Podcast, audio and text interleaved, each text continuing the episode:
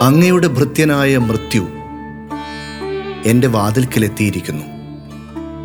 അജ്ഞാത സമുദ്രം താണ്ടി അങ്ങയുടെ ക്ഷണം അയാൾ എന്റെ വീട്ടിലെത്തിച്ചിരിക്കുന്നു.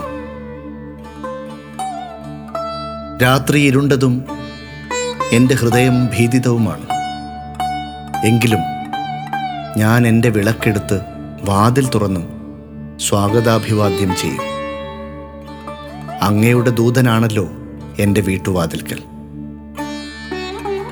കൂപ്പിയ കൈകളോടെയും കണ്ണുനീരോടെയും ഞാൻ പ്രണാമമർപ്പിക്കും.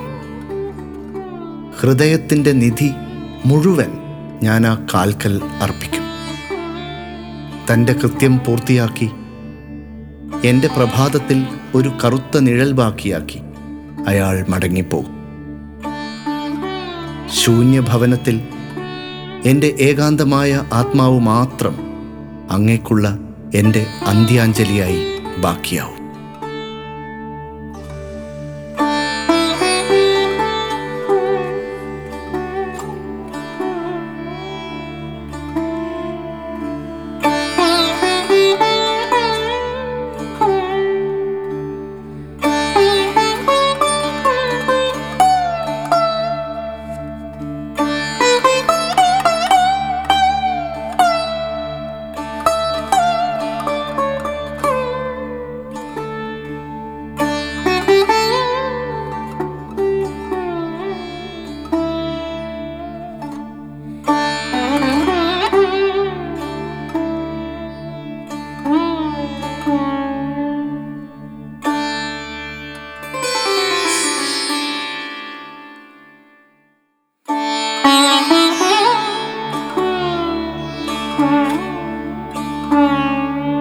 ഗീതാഞ്ജലി.